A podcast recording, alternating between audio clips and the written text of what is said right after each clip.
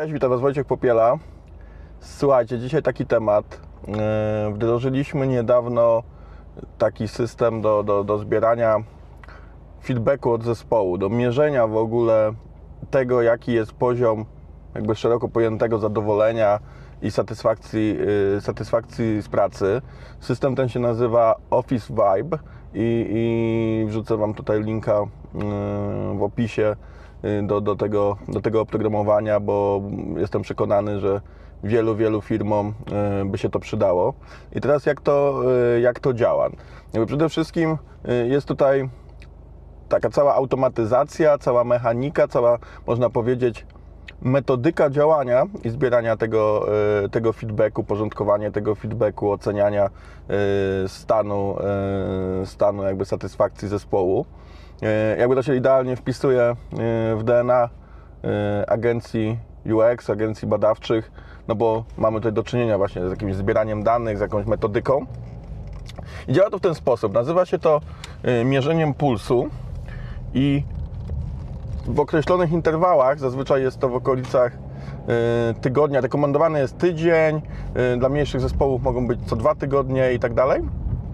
Jakby system automatycznie wysyła taką ankietę jakby z serią różnego rodzaju pytań właśnie dodanych do teamu pracowników. No i ci pracownicy odpowiadają na to i na podstawie ich odpowiedzi te dane są katalogowane, te dane są agregowane i dla menadżerów czy właścicieli można wtedy wygenerować taki raport, który nam mówi, w jakim miejscu w danej chwili jesteśmy, które obszary wymagają jakiejś poprawy, które wypadają najgorzej, które najlepiej i tak dalej. Tych obszarów jest tam bardzo dużo. Dokładnie jest, nie wiem, samorealizacja, jest na przykład takie ogólne zadowolenie z pracy, work-life balance i tak dalej.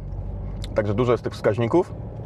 No, można zobaczyć, czy któryś z nich na przykład nie domaga, czy któryś z nich na przykład przestał dobrze działać, a działał wcześniej dobrze i tak dalej. Można więc wtedy też w takich interwałach zobaczyć, czy jakieś zmiany, czy jakieś sytuacje, które mają w firmie się zdarzają, no to czy one mają wpływ i jaki i na jakie obszary. Także bardzo fajne dane, które no, pokazują to takim w real time, nie? Oprócz tego są jeszcze takie ankiety, które można na życzenie sobie wypełnić samemu. Jest tam całe takie repozytorium, można też tworzyć własne i ktoś może odpowiedzieć na pytania związane z obszarem, którego szczególnie dotyczy.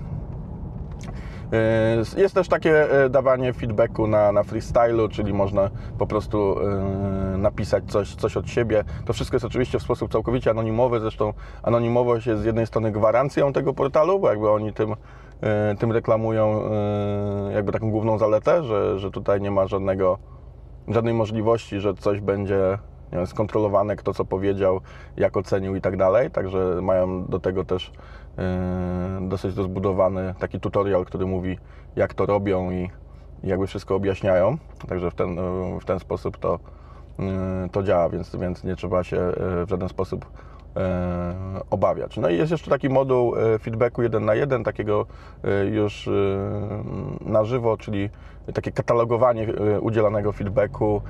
Też wygląda to bardzo ciekawie, jeszcze na razie tego nie testowałem, ale też daje to szansę do budowania całej tej kultury udzielania feedbacku i mamy dzięki temu jakby wszystko uporządkowane.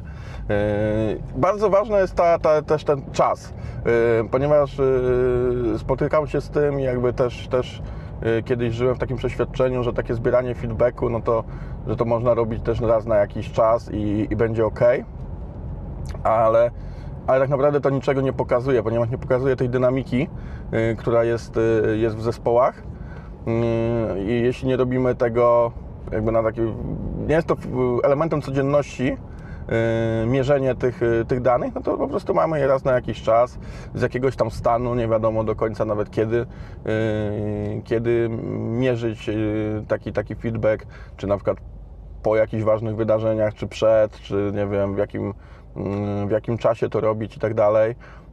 Na przykład załóżmy, że mieliśmy w firmie, nie wiem, powiedzmy więcej zwolnień.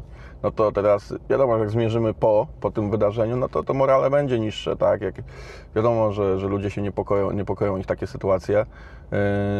Z drugiej strony zrobimy, nie wiem, coś po jakimś większym sukcesie, no to będą ludzie bardziej zmotywowani. No i teraz czy to oddaje jakąś rzeczywistość? No nie, no bo w jednym czasie mamy taki wynik, a po chwili okazuje się, że to morale zespołu spada, no i już na to na przykład nie reagujemy, albo na przykład wzrosło i też nie zareagowaliśmy na to, nawet o tym nie wiemy. Także tutaj ta metodyka takiego ciągłego sprawdzania, ciągłego mówienia sprawdzam, testuję, no to jest coś, co bardzo, bardzo mi się spodobało i wydaje mi się niezwykle wartościowe i też się wpisuje w takie DNA agencji UX czy agencji badawczych, takich jak moja.